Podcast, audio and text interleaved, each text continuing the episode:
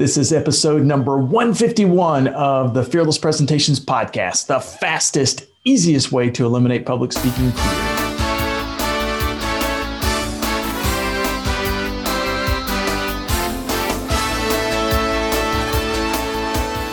Want to absolutely eliminate public speaking fear? This podcast is the answer. Here's the guy who literally wrote the book on fearless presentations, Doug Staneart.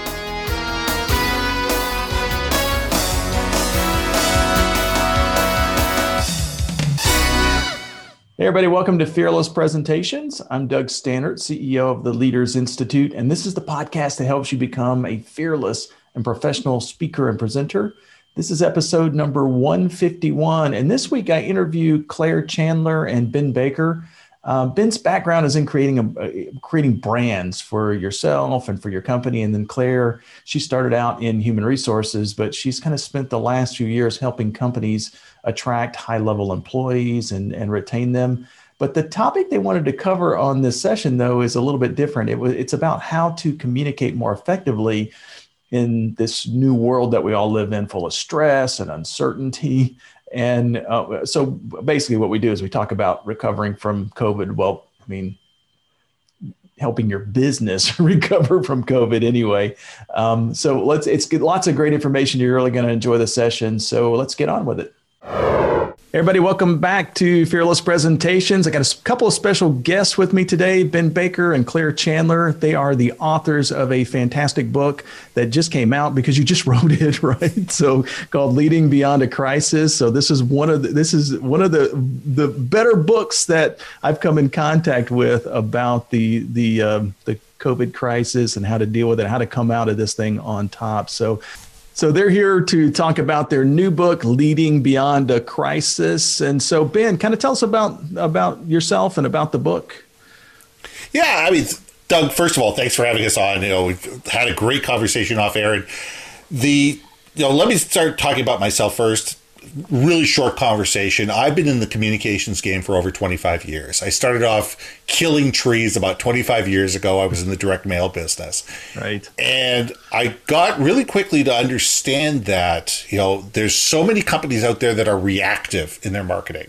They're reactive in their advertising, they're reactive in their in their marketing, and they don't understand their brand. And because of that, I really got into helping companies understand, codify, and communicate their brand effectively. And within the last six and seven years, we've been working with companies internally because, as good as companies may be at communicating their value externally, they're horrific at doing it internally. People right. don't understand the purpose of the company, the vision, the mission, the value of the company, and they don't know how to tell their story effectively. So, I really work with a lot of companies to help them do that. And so I'll pass off to Claire to you know to say hello, and then we can get into the book. Nice.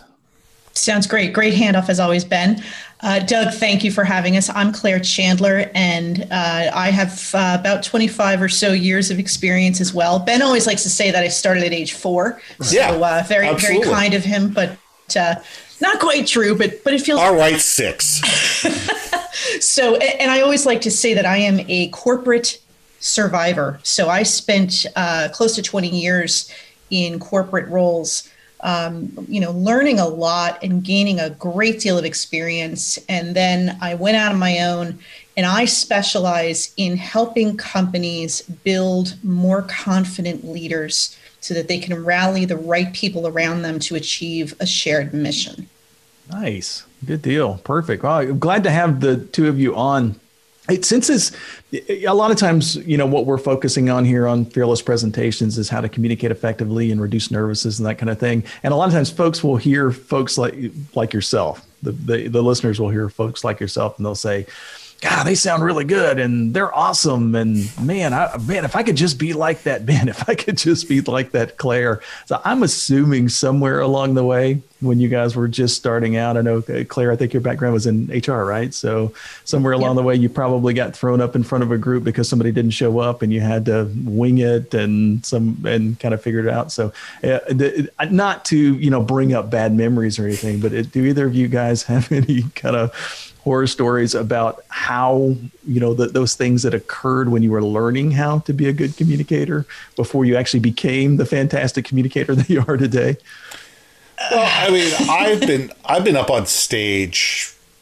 a decade now at least maybe longer and when you first start off you're speaking to 10 people Right. You're, you're, you know, and you get up in a room and you're, you're speaking to 10 people.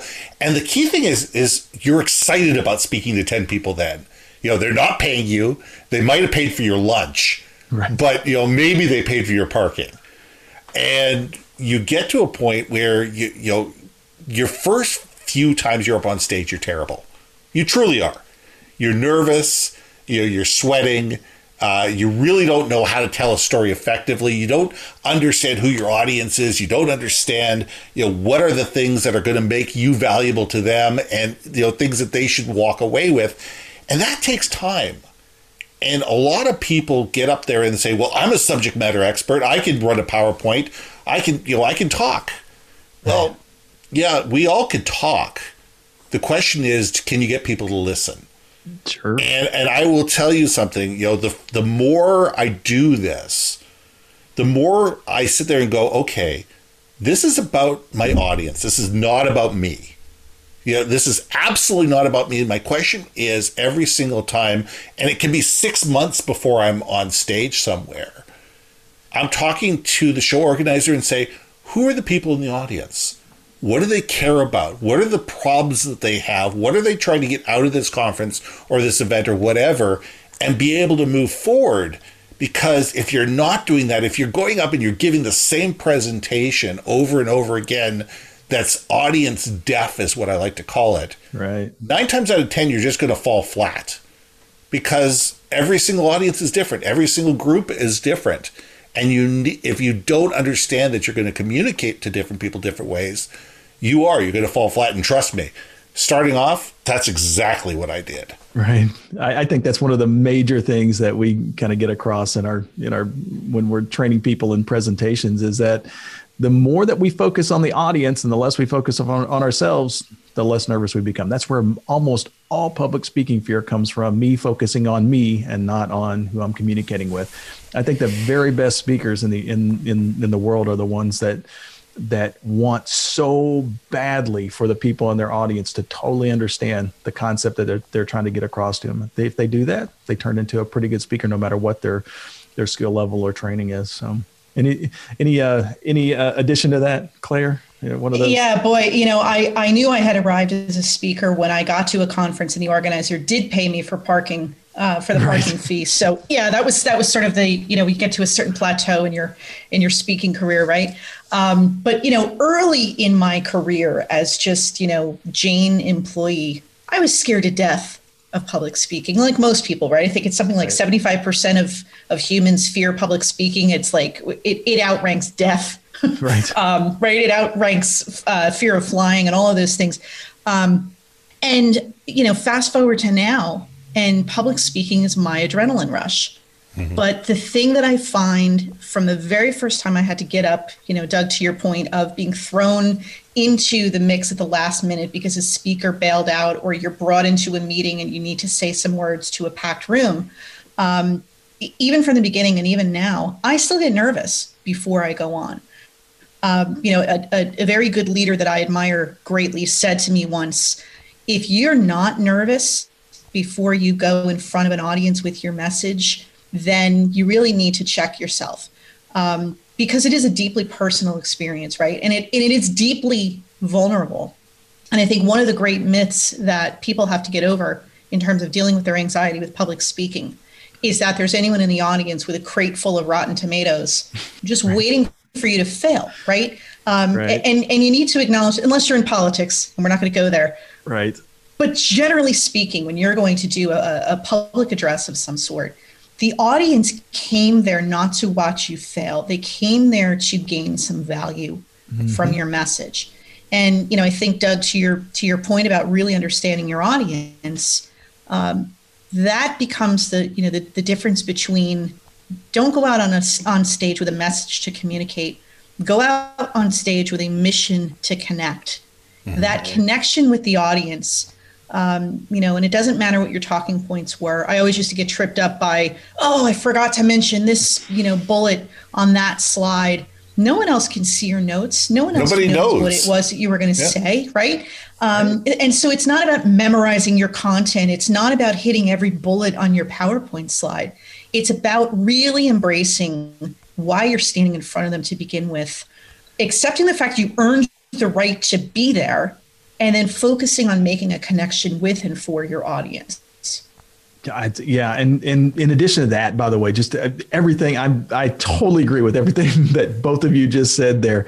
Um, but one of the things that that um, I wanted to kind of chat with you guys about was how you can use this new confidence, or if you're feeling that nervousness, you do it anyway, and you know eventually as you start to develop the skill, the nervousness kind of goes down. But that communication, especially standing up in front of a group or using, you know, Zoom uh, um, seminars or something like that. Those are all ways that people can kind of market themselves and they can they can promote themselves and kind of create their their own kind of personal brand that that may be a little different than what their image is in their mm-hmm. head. You know, a lot of times the image that we have in our head of who we are doesn't necessarily match what other people see us as. You know, so uh, it's funny. I, we were uh, one of my um, instructors was coaching somebody just recently, and she was she was saying that this lady is a, a really high level security expert at one of the big um, IT platforms. I mean,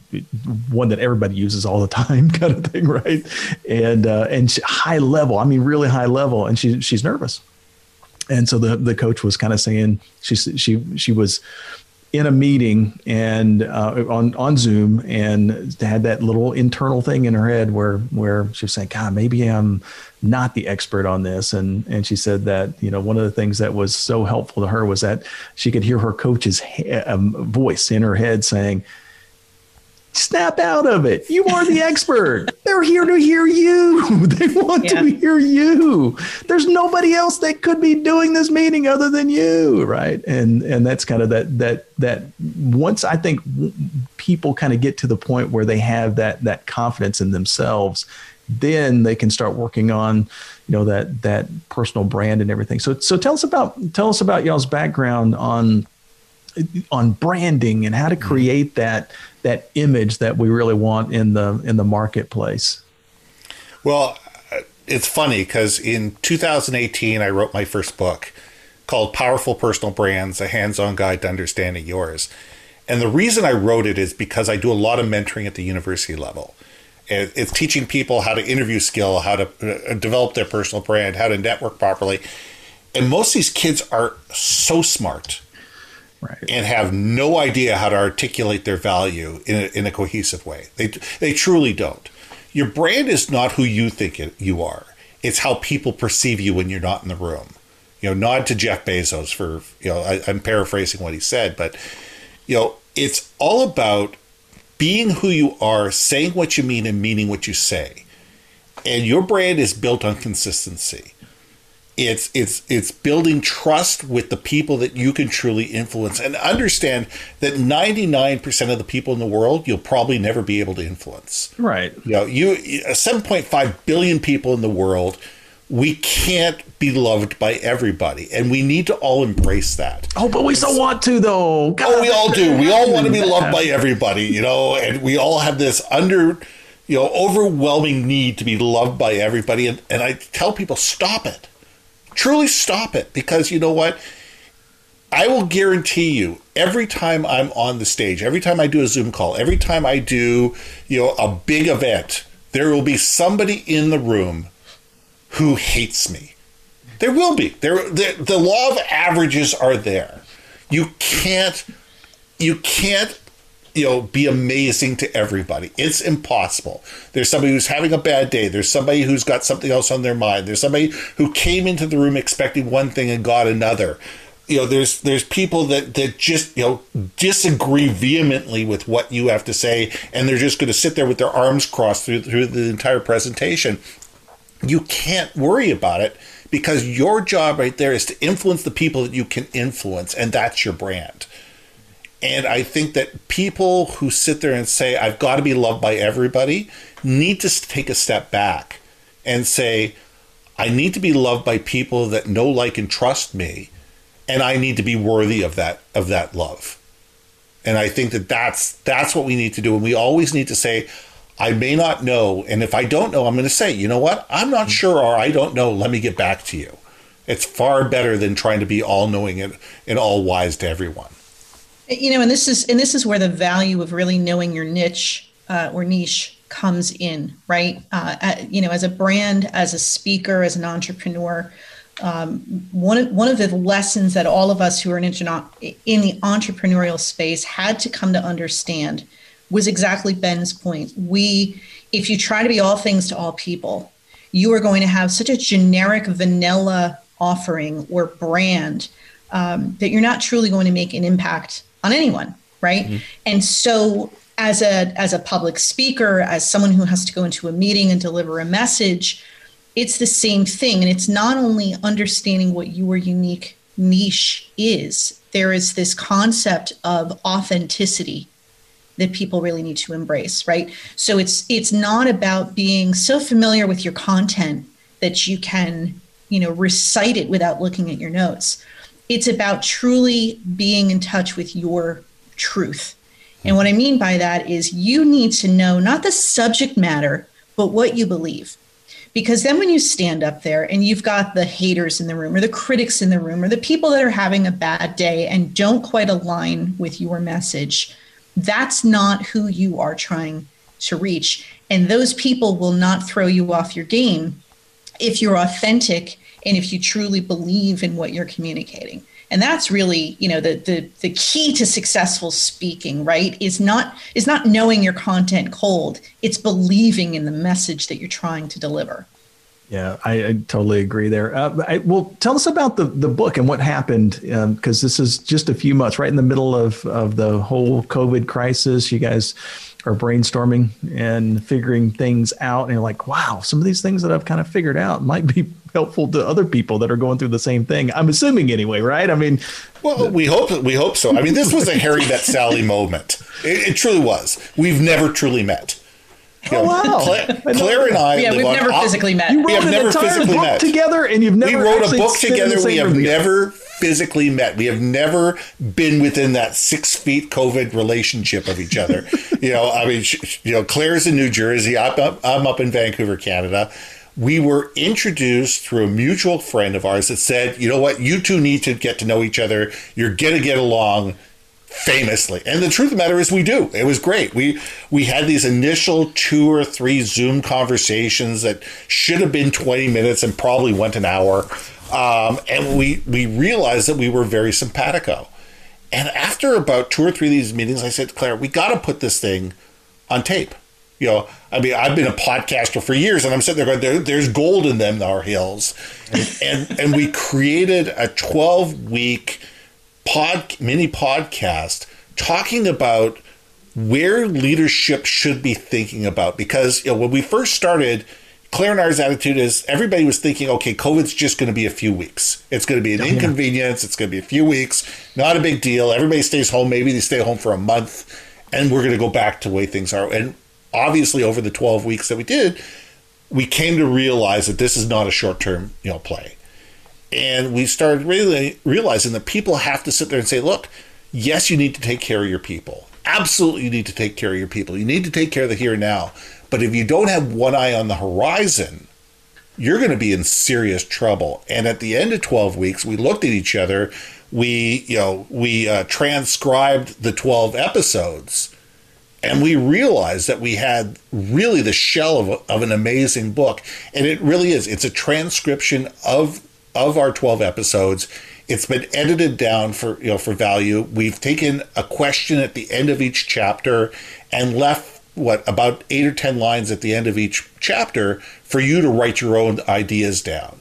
So it really has that workbook feel to be able to enable leaders to survive not only this crisis but future crises as well. Nice. Well, tell us tell us about yeah. some of the gems that are in. Sorry, go ahead. Go ahead, Claire. No, I was just gonna I was just gonna briefly add to that. You know, as as Ben kind of outlined the journey, it it it truly at first, you know, we didn't set out to write a book. We didn't even set out to have a twelve part uh, video and podcast series. It it literally started out as we're in lockdown. A lot of our clients are in lockdown. Our audience is in lockdown. Let's have some conversations on video and audio that will, you know, keep them company mm-hmm. for the couple of months that this was going to impact our lives, right? And so, as as Ben said, a couple of months turned into a couple of of you know, uh, excuse me, a couple of weeks turned into a couple of months, and now might be a couple of years, right? Um, and even as we wrapped up the twelve weeks, we said this is really useful. Let's you know put this out on YouTube and make it available to people. And then when we put it into the, you know, we decided to translate it into a book because we realized the shelf life of the messages in there and the lessons to leaders, not just about surviving COVID, but surviving the next crisis and the next crisis after that, um, were so transferable and so sustainable that they were going to live on, which is why we ended up putting them into a book. Nice. Well, so okay, so now you got every that was a great lead in because now everybody's kind of chomping at the bit saying, "Okay, tell me what what's, what's in, it? What's in it? What is this? What's, in, it?" Right. So for 1995 on Amazon, you two can find it. No kidding. no, give give them a few uh, a few of the gems. Give give the listeners a, a, few of the gems that are that are in the book. What are some of the things that you guys figured out that you can kind of pass along to some of us that are still kind of going through that struggle right now? Yeah, I, I, am happy to, to, to take that one first. Um, you know, one of the things, just sort of dovetailing off of what we were talking about, is this concept of of authenticity, mm-hmm. right? And that leaders really um, truly need to understand that, as Ben says all the time, leadership is not a job title, right? Um, and too many people fall into that trap. They aspire to leadership because of the trappings that come with the office rather than truly understanding that leadership is a commitment and an obligation. It's not a reward for past accomplishments. Um, you know, your your challenge and your um, scope of accountability becomes greater once you are put in charge of of leading others. And it's important, again, not to become masters of some business book content, but truly be authentic to the to the unique type of leader that you are. Play to your strengths. And one of the key pearls of that authenticity, which we talk about quite a bit in the book, is this concept of being vulnerable. Mm-hmm. Um, too often, leaders who are leaders in name only say, I can't show vulnerability. I can't admit to the people around me, let alone the people who report to me, that I don't have all the answers because they will see that as weakness. Right. And in fact, the opposite is true right? And so, what we talk about in the book is the fact that if ever you were waiting for an opportunity to admit that you don't know everything and all the answers, here comes COVID, which none of us have totally figured out. And especially when we started to have these conversations, right? So, if you were waiting for an opportunity to admit that you don't have all the answers and you don't know everything, which by the way, your people already knew that about you. now is the perfect opportunity to practice vulnerability and get really authentically good at it. Right. I, I, I, can remember right at the early, I mean, for being in the training business, basically, this is what I do. I mean, I get hired to go out and speak. I have a team of people that get hired to go out and speak at big meetings. That's basically what we get paid to do. And in, um, I guess it was probably February, mid February or so of, of last year. Mm-hmm. Um, that's when we started getting a few of our clients that had booked us for you know March, April, May, June, July, August, September, October, November, December, January. You know that all of a sudden we started getting some some uh, contacts from them saying, hey, you know what? Let's just we might have to postpone, right? And so postponing that's not really that big of a deal. But then by mid March, all of a sudden that's when folks say, hey, we've got to cancel our meeting and we have to cancel. So the, for for for those of you who are listening who don't understand this particular industry that that that Claire and Ben and I are talking about, um, you know, if you happen to be in a you know own a own a, a restaurant, people are talking about how hard the restaurant industry's got got killed in, in COVID, you guys can still open. You can still do carry out and stuff like that, right? You didn't have to give anything back. Whereas like at the very beginning of the of the whole COVID crisis, not only were we did our income go away, we were actually giving back income from things that had been booked for some of them years. I mean, yeah. a, a, year out, right? So, so um, for so when you when you kind of hear about recovery and th- and things um, from from folks like the three folks who are on this call right now, uh, it's a it's a pretty uh, dramatic thing. So, and I remember at the very beginning, of that, going back to what you were talking about, Claire very beginning of that, I'm I'm in a meeting with all of my folks and and uh, at the the second week of, of March and saying, hey, this is this could actually get pretty bad, guys. We're you know we might have to batten down the hatches here. And then the next week, I'm going. There's a good chance I'm gonna have to start laying people off at that at this point, right? So I mean that's that's how it, it, it was changing in a matter of you know 24 hour periods, and and I could tell that everybody was kind of looking at me going, okay, Doug, what are we gonna do? And I'm like I have no clue. I don't know. I don't I don't know what to do. This is new. Nobody knows what to do in this thing, right? Yep. And and it wasn't until I did, took your advice, Claire, and, and kind of said, okay, I Doug does not have all the answers. Yeah, I've done some really cool things, but I didn't get here by myself. I have I have a really good team of folks who are really smart, and uh, and this is all brand new. and We're going to have to try to figure it out. And there were I, I would say about half of of the folks that are on my team were in that same kind of mentality saying, hey, what we've always done is not going to work. And it was weird because the whole other half of our staff was going, but what we do is really, really good. And we're like, nobody wants what we do right now. So it doesn't matter if we're really good at it. We have to yeah. go some other direction. And and it wasn't until I got, you know, that that group of folks that were kind of like-minded with me that we could bat ideas back and forth across each other. And I didn't have to come up with all the answers. That's when we started to come up with some things that were really revolutionary. And every crisis is an opportunity, right? So yeah, and, and Doug, I think that the, the, transparency that you demonstrated there, right, by by opening up, um, you know, the the circus tent, if you will, and revealing to your employees that you didn't have all the answers, and you know, we're about to embark on some difficult decisions. Um, by being that transparent, those conversations that inevitably had to happen about cutting back and potentially letting some people go become easier. They're never super easy to, to tell somebody they're out of a job, mm-hmm. but they become easier because they're less of a surprise. Um, before I worked in, in human resources in, in corporate, I worked in, in communications. And there was a time when, you know, we were in a very stable industry, in a very well-established company, but the economy was such, and this is many years ago, that it went through one of those down cycles. And so we were forced, we had an overall corporate communications department of 12 people and we had to cut back and only keep four. And we knew that it was coming. We knew that it was inevitable, but we we knew we had a little bit of a of a runway. And you know, I I managed a, a subset of that group.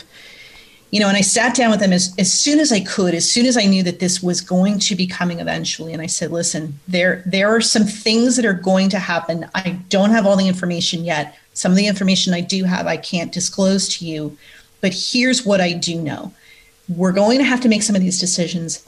But for now, here's what I want you to focus on. And we're going to be about staying focused, being committed, and being precise in what we do.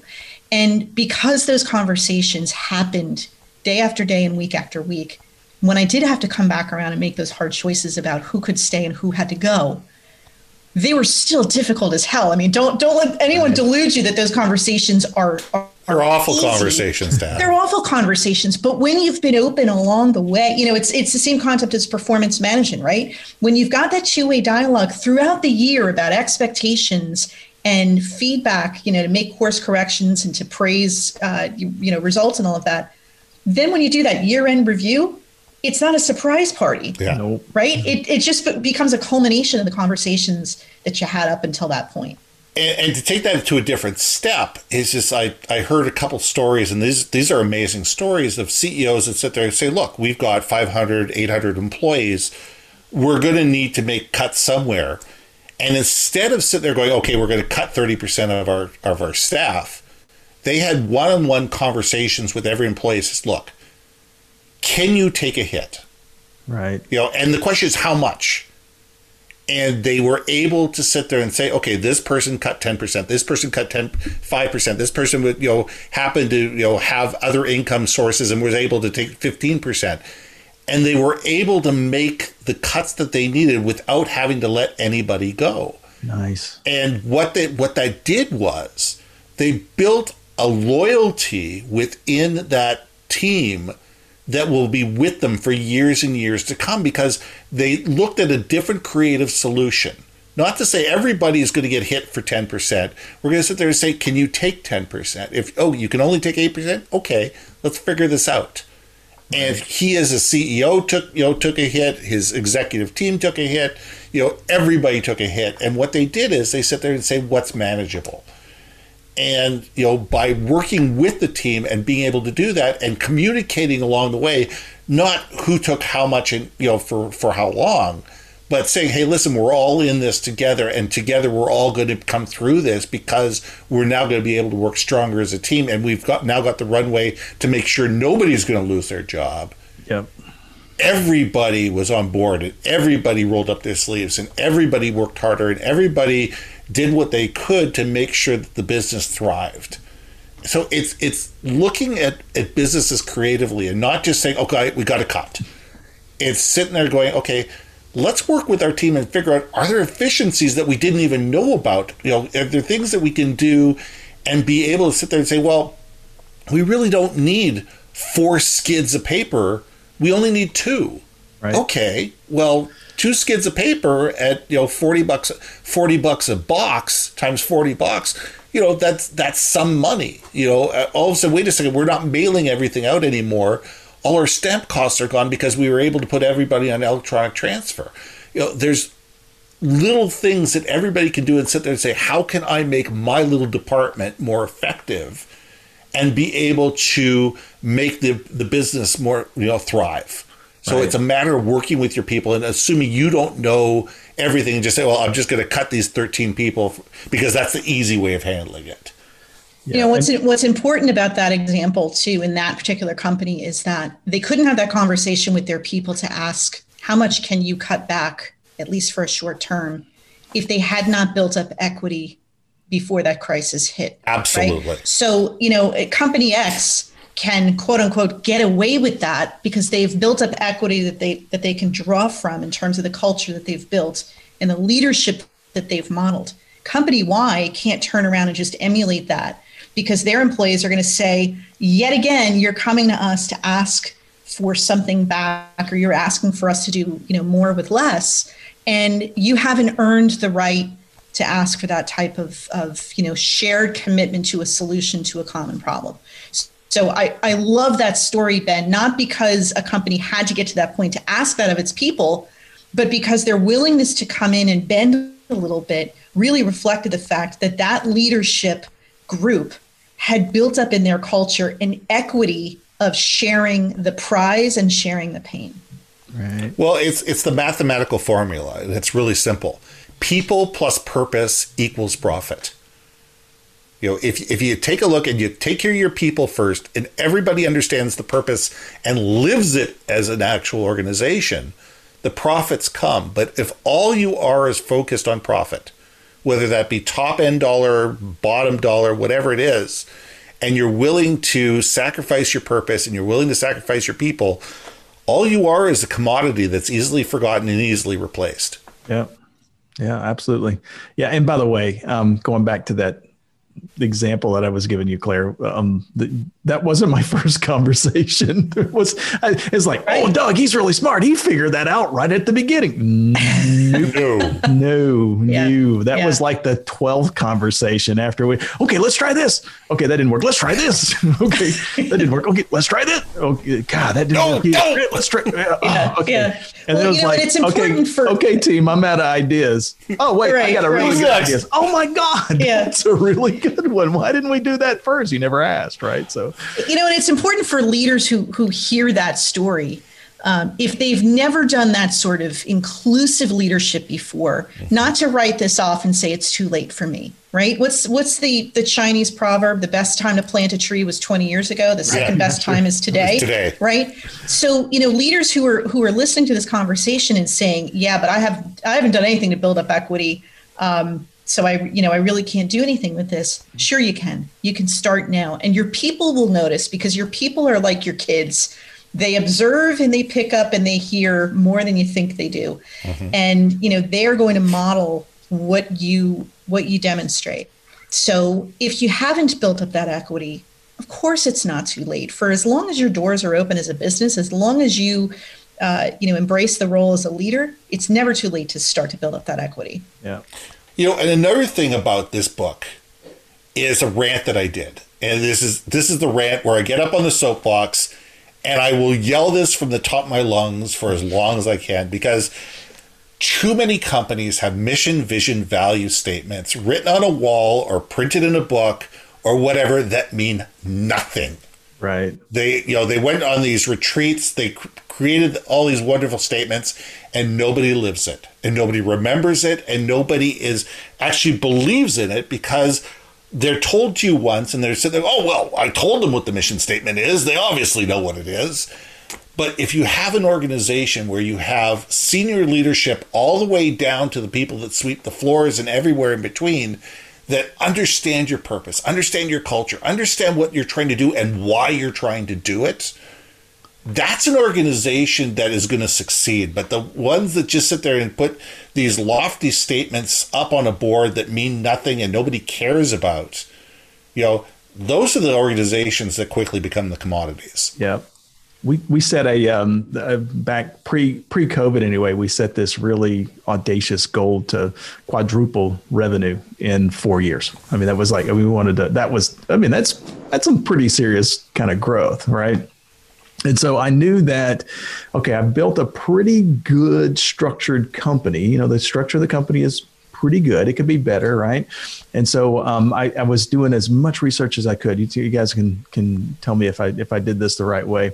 Um, but but I, I knew that the the team that I had, as good as my team is, we were going to need help. We weren't going to be able to do that by ourselves. So we were going to have to either bring people in or there might be a, a, a, a, place where somebody gets moved to a new position or maybe even lay people off as we're in that in that growth spurt right and um, since since i had never actually set i mean i've set goals before but i had never done anything like this i started doing some research and what and it said uh, one of the books that i read kind of said that one of the things i should do is um, measure the success or the the the the value of the people that are on my team based on the values that we have, right? And I'm like, oh yeah, those value things, yeah. And I went back to my website and been up there for. You can still go, and they're still there, right? Go to leadersinstitute.com and you can look at the the the, the core values, and I and I just kind of listed those out, and I said, okay, I'm, and and I went through every single team member, every single person on my team, and I rated them on like a like a, um, a, high school letter grade, like an A B C D E F, you know, not, not e, A B C D F, right?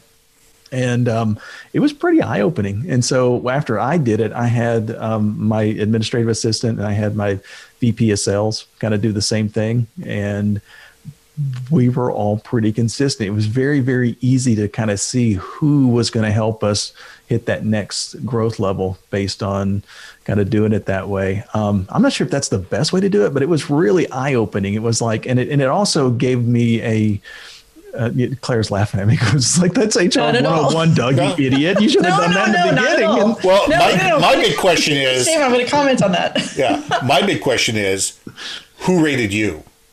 Yeah, everybody. They all did. They yeah, they, and that's important. It, it, you know, yeah. it, it, it's good for you to rate everybody else, and and it's rating not everybody not on the fact that they are an F or they are or, or a D or or an A or a C. It's sitting there going, okay, now that we have this information, are these people coachable? Can we? It, are these people that we can help and we can mentor and we can inspire and we can train in order to bring them back up so they understand our mission, our vision, our purpose? Or are these people that are not congruent with our with our values? And that's where the dichotomy has to be is to Yeah. sit there and say, you know, okay, this person doesn't understand what they needs to do. Was that a training issue? Or is that a, is that a moral issue? Or is that, you know, is that a personality issue? Mm-hmm. and being able to sit there and say, what do we do with it now? Because it's like judging, you know, your salespeople strictly based on whether they, are, you know, they're the number one salesperson, number two salesperson, the number three salesperson. Well, guess what? You could be the number one salesperson because you've been there the longest. Everybody, you know, before you quit or retired, you ended up taking over territory and you ended up getting all the flush accounts, and all you're doing is babysitting them. Doesn't mean you're a good salesperson, just means that you've outlasted everybody. Right. Where somebody else could be in number three position, but they're growing their territory 20%, a- you know, 20% a year. So it's a matter of sitting there going, what are the criteria that we're using in order to be able to make sure that we have the right people on board and we and everybody is understands what's expected of them moving forward. Nice. And, and Doug, I think it's a it's a hallmark of you as a leader um, that you not only pulled those values back from the website and, and kind of refreshed your memory. You know, call, call it yourself. You know, realizing that it had been a while since you had revisited them, but they didn't. You didn't just stop there. You know, you didn't stop at refamiliarizing yourself. You looked at those and you used those as a filter for evaluating the contributions and the fit of the people on your team. And you went beyond that even and you you invited the people on your team to give you feedback and evaluate the level to which you demonstrate those values. And a true leader does that. A true leader creates an environment where feedback in multiple directions is not just encouraged it is freely and willingly given because people know there are no negative consequences to speaking their mind Right. um, you know, it's it, there's a there's a saying, and I forget the um, the leadership gurus who said it, but you know, it's and I I quote it often. A mission pulls you. Excuse me. A mission pushes you. Your vision pulls you, but your values keep you from veering off the road. Hmm. And so, you know, if your mission and your vision are, are kind of part of your what and your why, right? Why why your your business is in is in business, it's the values that you want to evaluate everybody against right? It's how they are doing their job. So you know if if they're Ben to your to your point if they're hitting their numbers every every week or every month or every quarter but they're an absolute jerk and they don't contribute to the, the to the combined or shared success of the team is that really who you want to reward and advance and retain and i would suspect the answer is no so, you know, coming back to those values time and again and using those as your consistent filter, um, you know, really are the hallmarks of, of leadership. And it's what's going to keep you moving in the right direction toward that horizon that you've identified, that, you know, that four times your revenue in four years, as an example. Right. And, Yeah, I mean- like I like to say, but I like I totally stick that, but I have to I have to keep falling. and go, Yeah. Why did I We- we oh, all do. I gotta go back and do what oh yeah. So it's like, yeah. Yeah. Here, I mean, here's the- the thing you have to remember as a as a leader, and again, your people know this about you. Right. You're human, and because you're human, you're flawed, and because you're flawed, you're not perfect, and you don't have all the answers, and you don't do everything the right way. But if you embrace your humanity, if you embrace the fact that you're imperfect, that you're flawed, that you're vulnerable, your people are going to love you for it. So when you're going through a bad time or you've got to make some tough decisions, if you're human about it, your people are far more likely to understand, embrace, and contribute to where you want to go and the decisions you have to make. And I, that's a great way to kind of come full circle because we're just almost almost out of time here. But if you if you think about it, everything that you just said there in the last few minutes are it's not only true about us as leaders within our organization, but it's also true of us as speakers when we're communicating. The more authentic Absolutely. we are, the more that the the more vulnerable that we are, the more that people see us as a human being, not as that that speaker. You know, sometimes folks will kind of see um, folks in the audience will see people up on stage and go, man, that person really has it all figured out. And in reality, most of the time, it's just that we have knowledge that needs to be imparted to a wider group of people, and we're the mechanism to do that. You know, Yeah. basically, That's right. like, and once we realize that, we, we don't have to be perfect. we don't. It doesn't matter if we flub our words. It doesn't matter if we say things the wrong way. It doesn't matter if we don't hold our hands just right or any of that kind of stuff. All that stuff just kind of goes by the wayside because now we've communicated effectively, right? That's right. I mean, there's a million things that I'm stupid about. There truly are. I mean, there, there really are. There are a million things. I mean, I, I watch my son who's getting ready to head into, you know, engineering and I look at the mathematics stuff that he does, and I, you know, I thought that I was pretty smart in mathematics. I look at his text, I don't even know, I don't even know what language it is. Right. But that's not my jam. You know, and, and we all, as leaders and as people, whatever, realize that there are things that we are really good at, and there's things that we're not, and we need to sit there and say both are okay. You know, we don't need to be experts in everything. We don't even need to be interested in everything you know and i think that our, our lives will be so much better when we start you know being passionate about things instead of beating ourselves up about the things that we're just not passionate or we're just not good at so one more time in closing tell the audience the uh, name of the mini podcast that you guys did that that the book is based on then tell them how to get your book. So claire the, the name of the book is called leading Be- leading beyond a crisis a conversation about what's next and you the can uh, and you can get that available on, on Amazon. Available on Amazon. Actually, you can you can really get it anywhere you want. It's available at Chapters. It's at Indigo. Any anywhere that you want, you can you can go in. You can order it. They may not have it in stock, but they can they can certainly order it and have it shipped to you. I'll totally. I'll link to that. Paperback version. Yeah. yeah. Sorry, Doug. There's a there's a paperback version and an ebook version. Um, so, however people prefer to uh, to get the book. Very good. All right. Well, thanks a lot for the, for the two of you to be on the uh, the podcast. So enjoyed the discussion. Looking forward to having you back sometime in the near future. Thanks, guys. Yeah, thanks for having thanks, us. Doug.